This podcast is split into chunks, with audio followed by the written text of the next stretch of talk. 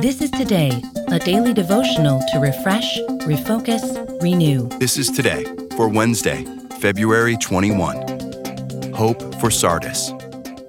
Our reading comes from Ezekiel chapter 37 and Revelation chapter 3. Ezekiel 37. The hand of the Lord was on me, and he brought me out by the Spirit of the Lord and set me in the middle of a valley. It was full of bones. He led me back and forth among them, and I saw a great many bones on the floor of the valley, bones that were very dry. He asked me, Son of man, can these bones live? I said, Sovereign Lord, you alone know. Then he said to me, Prophesy to these bones, and say to them, Dry bones, hear the word of the Lord. This is what the sovereign Lord says to these bones I will make breath enter you, and you will come to life. I will attach tendons to you, and make flesh come upon you, and cover you with skin. I will put breath in you, and you will come to life. Then you will know that I am the Lord. So I prophesied as I was commanded. And as I was prophesying, there was a noise, a rattling sound, and the bones came together, bone to bone. I looked, and tendons and flesh appeared on them, and skin covered them, but there was no breath in them. Then he said to me, Prophesy to the breath. Prophesy, Son of Man, and say to it, This is what the sovereign Lord says Come, breath, from the four winds, and breathe into these slain, that they may live.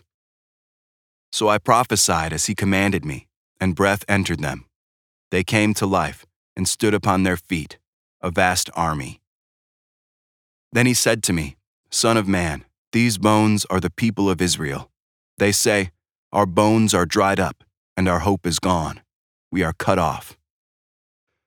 Therefore prophesy and say to them, This is what the sovereign Lord says My people, I am going to open your graves and bring you up from them. I will bring you back to the land of Israel. Then you, my people, will know that I am the Lord, when I open your graves and bring you up from them. I will put my spirit in you, and you will live, and I will settle you in your own land. Then you will know that I, the Lord, have spoken, and I have done it, declares the Lord. Revelation chapter 3 To the angel of the church in Sardis, write, These are the words of him who holds the seven spirits of God and the seven stars. I know your deeds. You have a reputation of being alive, but you are dead. Wake up, strengthen what remains and is about to die, for I have found your deeds unfinished in the sight of my God. Remember, therefore, what you have received and heard, hold it fast and repent. But if you do not wake up, I will come like a thief, and you will not know at what time I will come to you. Ezekiel's prophecy about dry bones being restored to life is a startling picture of hope in the darkest of circumstances. When God speaks life into what is dead, resurrection happens. Jesus had told the Sardis church, You are dead. But he didn't stop there. He called them to wake up.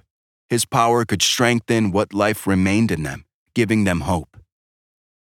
Jesus called them to remember what they had received and heard Memory itself is a gift from God to cherish.